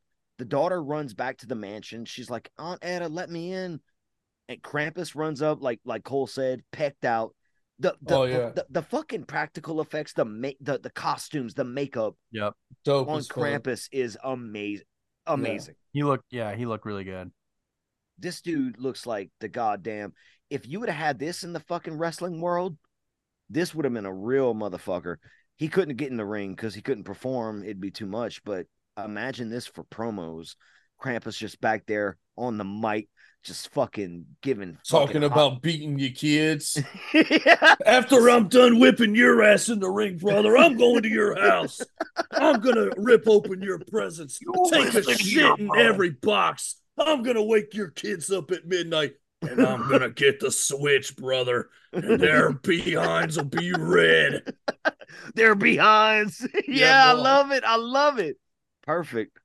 My girl fucking spikes this guy in the neck with a branch, dude. From the wood pile. She gets it from the wood pile. Yeah, and if that's not enough, let's finish him off with some fucking good old gasoline. Burn him. Burn them alive. Merry Christmas, motherfucker. Yeah. And I love the way the fire looks going across the ice. It's dope. Yeah.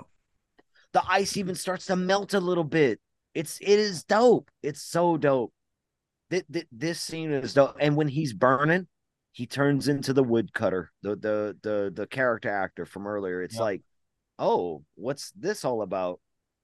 And Caprice goes inside to confront her aunt, and she's like, you know, how does she say that? I just seen it. I just seen it. But she's like, you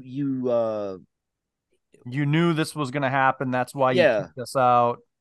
Yeah, and she's like, oh no, whatever. It's not like that, yeah. But she's like, you sacrificed our family to Krampus, and then it turns out Caprice has the Krampus gene. I guess like a Saiyan, you can Super Saiyan yourself into a Krampus. She's a Super Saiyan Krampus. She transforms into a Krampus. Yep. And kills the goddamn grandma.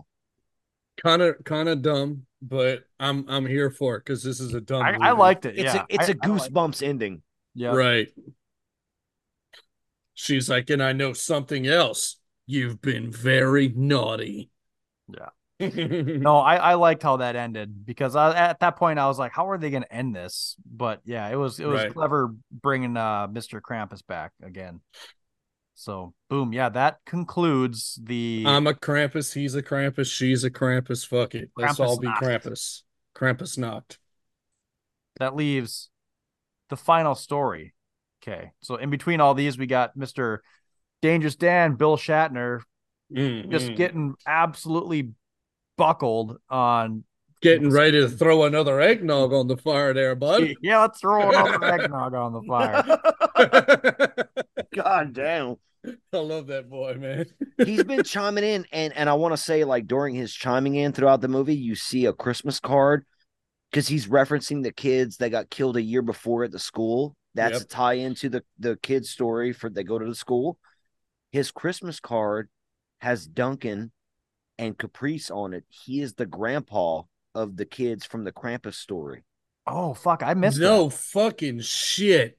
I missed that. I've seen this movie like 5 times, and I just miss everything, dude. I'm dumb, though. Y'all are the smart ones. No. It's something you can miss, true. But if you look at the family on the thing, it's them. It's the dad that's awesome, dude. And the mom and the 2 kids. Yeah. So that's a little tie-in right there.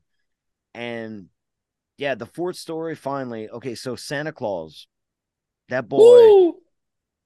That boy is getting ready for Christmas. So we see the opening of the movie. He's bloodied up a little bit, talking to the reindeer or something breaks in. 12 hours earlier. Yep. All the elves are getting Christmas is a full-ass operation. They got a warehouse. They are getting ready. Yeah. Building all the toys. Shiny's putting something together on the stump. Shiny's my fucking boy. Shiny's my boy. Yeah. All the elves are trying to warn Santa. They're like, "Oh, there's a blizzard, Santa." He's like, "I don't care about that shit." And he's not scared. Santa ain't scared, bitch. No, this Santa looks dope as fuck, man. His costume, dude, all that leather and shit, so rad. Assless chaps, I love it. No, he's done seen a winter or two, I guess. Well, he looks like a medieval fantasy fucking Santa Claus or some shit. Yeah, dude. Yeah, totally. My boy ain't scared of shit. And his elves are all fucking talking to him in their little headquarters. And like Cole said, Shiny's getting something ready on the stump.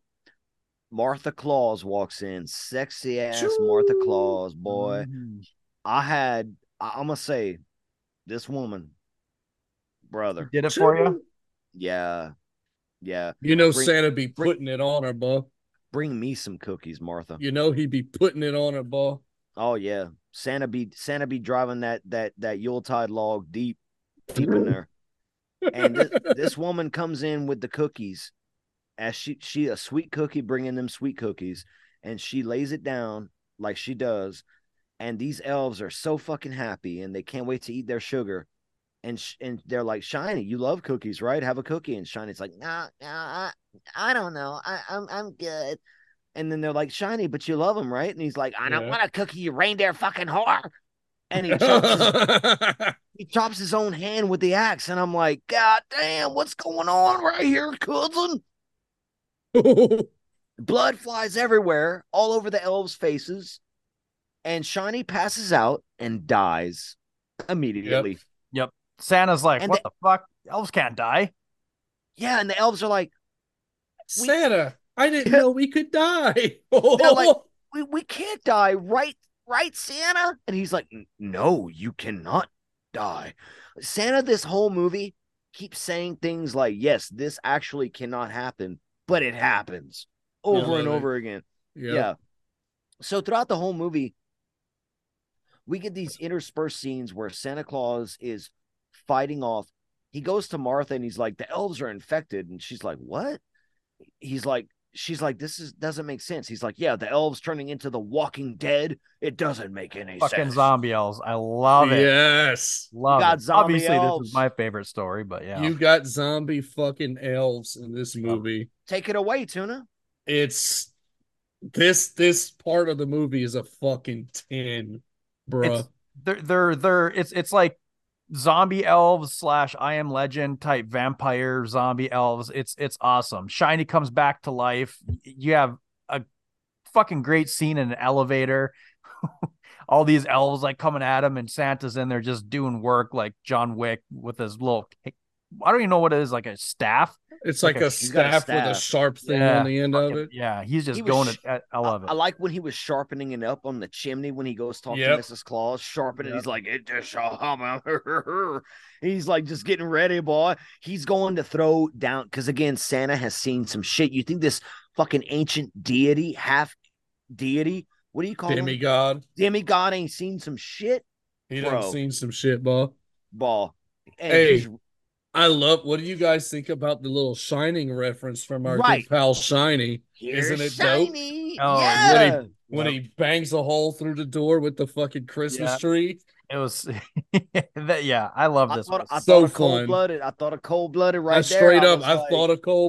was like, yeah, Cole's loving this right now, man. Dude. I wonder, there are so many references. You get dismemberment, too. I just want to throw that out there. Yeah, Deadites. Elf. And they sound like Deadites. He's like, where's my fucking cookie, you whore? He's like, going on, dude. You reindeer whore. Dude, it's amazing. It's amazing. Amazing dialogue. Amazing. You Christmas cunt. Amazing. It's great action, great gore. Fuck yeah, dude. Santa is mowing down these elves. What you gonna say, Tuna? Well, there was a lot of this scene reminded me a lot of, I feel like they were pulling from different stories, but that elevator scene, I was thinking of Dawn of the Dead 78 when Flyboy comes out of the elevator at the end, just all the death and mayhem and blood in there. I was like, I fucking love it. Zombie fucking elves.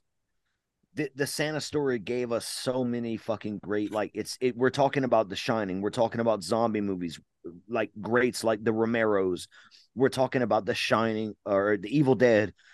It gave you everything in this and interspliced again throughout the whole movie, but it keeps coming back to it and building up Santa's fucking his fight with his own elves that have been working for him for eons at this point, for millennia, whatever, and he even has to fight off his own wife at one point.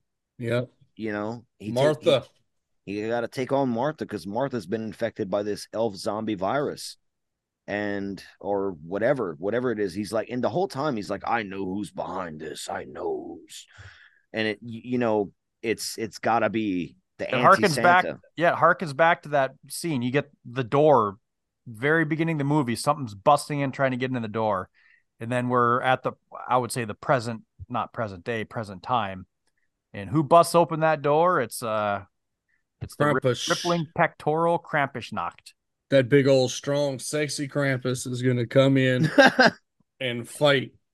Which I thought at first, I'm like, is this Caprice? Is she Krampus now going to fight Santa? No, it's not her.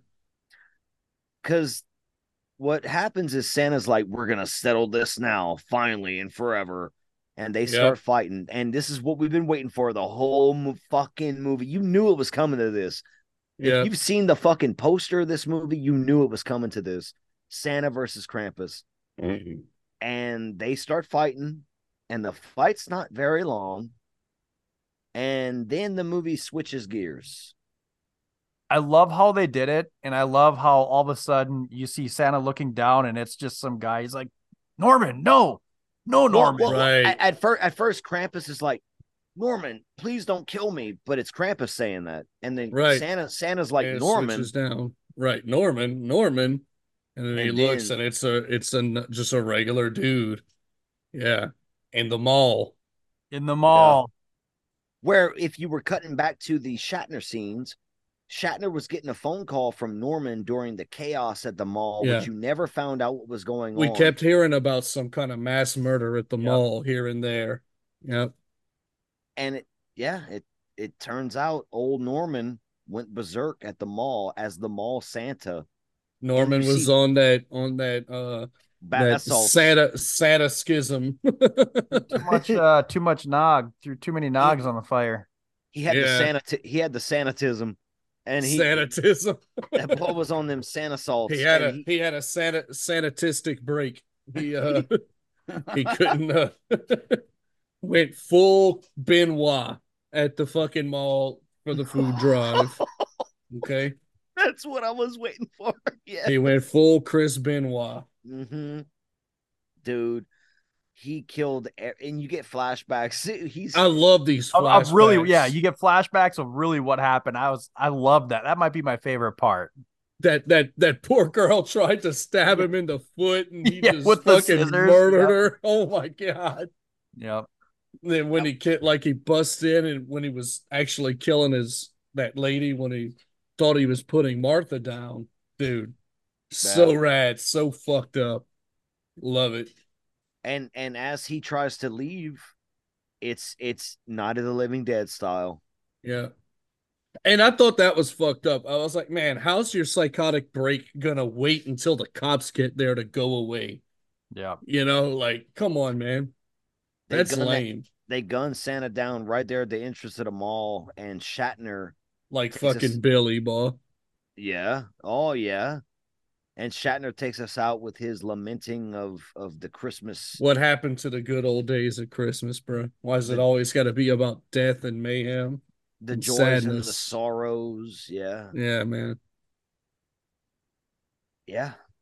And then the title credits hit, and you get some blooper reels from William Shatner hamming it up. And I love that part. That's one of my favorite parts of all of this.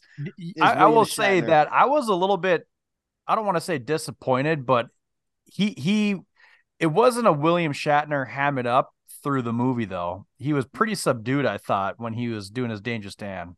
I thought he was being serviceable to the film and not going overboard and playing it as good as he could with I thought he was being on par with what the film was trying to deliver to us. Yeah, but why are you having him dip into the nog? I mean, he should have really started to ham it up at the end. You know what I'm saying? I was waiting for that. I was waiting. Yeah. I'm like, you got the eggnog, you got the whiskey. Like, he should have progressively, you know, went from, you know, William Shatner, Halloween 1978 up to, you know, the ham it up. Let's go, bah. He wasn't in 78. What do you talk? He was a mask. Yeah, I know. That's what I'm saying. He's in all of our holiday favorites. Oh my god. I'm gonna say my final thoughts for the final thoughts. But all right, yeah, that was that movie. A Christmas Horror Story. That was A Christmas Horror Story, and it's also a movie. A Christmas Horror Story. No, I'll go first. At first, when I was watching this, I was, like I said, my least favorite story was the high school one, even though it was I don't even know. It's the changeling in the high school one. I really it was okay, even though the high school one was a short story. I felt that it dragged out a little bit, and I was coming in pretty lukewarm at this until it really started to pick up towards the third act when they're tying everything together. When it comes to these type of films, these anthologies, I do love the little bits and pieces you pick up. And I was kind of kept quiet when you guys were talking about it. But as I mentioned before, I really do want to watch this again, because clearly there's a lot of stuff I missed with, you know, Danger Stan being the grandpa and whatnot. So there's small little nuggets that will kind of help pull it together. So I do think this has some rewatchability, and it has some room to grow on the Bostuna scale. The way that they did tie it all together with Norman at the end, I loved it. It was, you know, chef kiss, very well tied together. The brutality was great. It was pretty fucking killer scenes. There was some good gore, and the story worked overall. I wish they could have tied a little bit better into the changeling and the high school story. I felt like they kind of put them in a little bit as like fillers, if you will.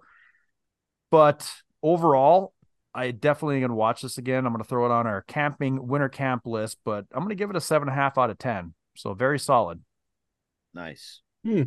I enjoyed all the stories, even the changeling one. It my least favorite, but I like. And it's a team. While talking about it. And the haunting, the possession story with the kids in the basement. I thought it was spooky. I enjoyed it. And sexy, ball. I want to rewatch it for the aspect of like spooky, sexy, cool. just discovering more about the backstory and what's really going, because I missed some stuff in that one for sure.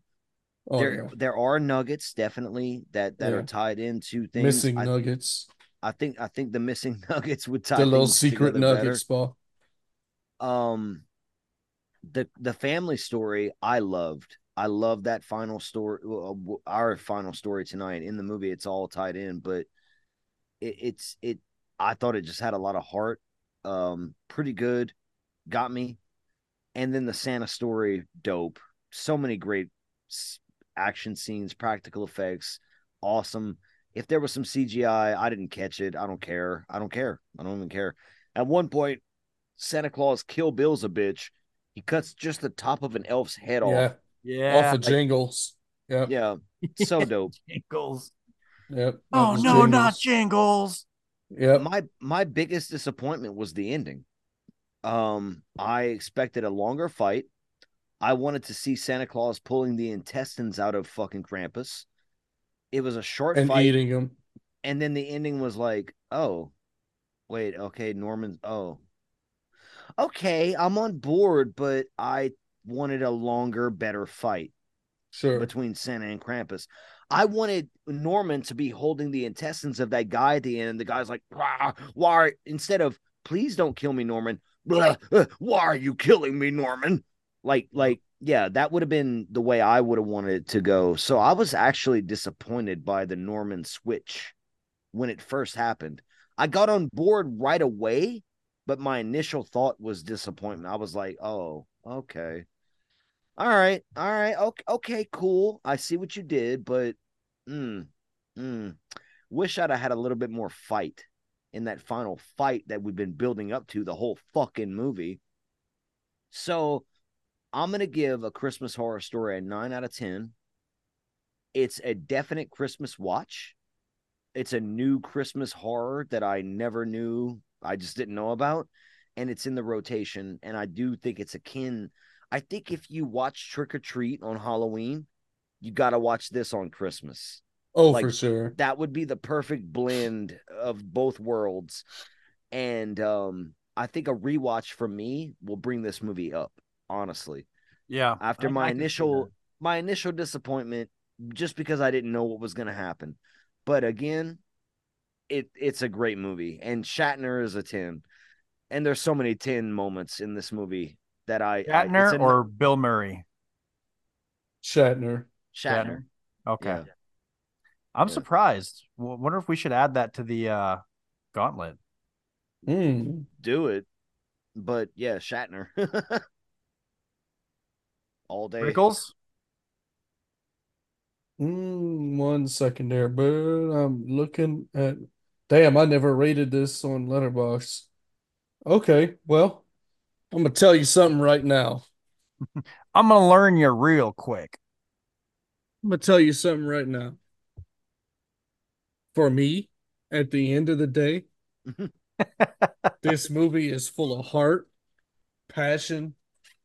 It's full of fun effects, gore, the storytelling's all right. It's got zombie elves, man, and Santa having to fight off hordes of the undead, killing his wife. It's got a dope ass little switcheroo at the end, which I fucking love. That This whole Santa story was just a psychotic break the whole time. I love that. I love that so much. As for the middle stories, they are weaker than the Santa story, in my opinion, all three of them. But they don't drag too long. I'll say the Changeling is my least favorite. Just something in the pacing there, or maybe there's just not enough of something. Yeah. It's well acted. Like, it's well acted. It's well, but there's just something missing. All of these stories can be avoided in real life if you just love kids. People and beat your kids. And beat your kids. You know, that's what this is all about, guys. Just love people, love those around you, and know when you need to hit them. Okay, I'm just saying. A lot of people don't realize that this is actually a Canadian government funded film with a subliminal message of when and how often to beat your kids. Yeah. True. The Canadians want you to beat your kids. It's true. Yeah. I'm coming in at a 8.5 for this movie. I love it. I don't think it's perfect, but it's perfect for Christmas, which is when I watch it. I've been watching it every year since it came out. And I love it. 8.5 out of 10. Nice. Very nice. Well, Bostuna 7.5, Tebu 9, Rickles 8.5. That's A Christmas Horror Story. And in all seriousness, Merry Christmas to all of y'all. Merry Christmas. You guys have a good Christmas. I hope Santa brings you what you want, what you ask for. And Happy New Year, because you probably won't be hearing from us until after the New Year. So happy holidays with that as well. I am excited because we were talking a little bit about, Christmas, what we're going to watch. I don't know about you guys, but when we are like opening presents on Christmas Day, we have to, my son's obsessed with The Simpsons. So we got to put on one of the Christmas specials from The Simpsons. Hell yeah. And then it's, oh God bless it. A Christmas Story. No, A Christmas Story. Yep. Hell yeah. Classic. And then, yep. So shoot and then your eye out. We're going to be watching Krampus. My daughter, my 8-year-old daughter, and my 10-year-old son really want to watch Krampus. But me tomorrow night, after we do all the family festivities and whatnot, and it's probably 11:30 midnight before we got all the quote unquote Santa presents under the tree. Bostuna is going to be sitting on the couch drinking some eggnog and some whiskey, and I will have Die Hard on. That is my Christmas Eve tradition. Nice. Yes. Nice. Not horror, but it's my favorite Christmas movie. So I will be watching that. So I hope you enjoy it, bud. Yeah. And I want to say, Merry Christmas to all the listeners. Merry Christmas to you motherfuckers. And thank y'all for fucking doing this goddamn thing with us every fucking year. Yeah. It's been a blast. Yep, and we are closing in on what's year 6 or 7 with the Joe Blow Horror Show. So thank you all who have stuck around since the beginning. Thank you to new listeners. We appreciate you guys. I'd like to say we couldn't do it without you, but in all honesty, we do it because we love it, and I hope you listen because you love it. So with that, Rickles, do you have anything to leave our listeners with? I just want to tell the listeners to have a Merry Christmas. And seriously, just look at the person next to you. No matter where you're at, no matter who they are, and love that person. Mm-hmm. And know when you should or should not have to hit them. An open hand slap is sometimes warranted. Yeah. And with that, folks, I hope it was as good for you as it was for us. Boom!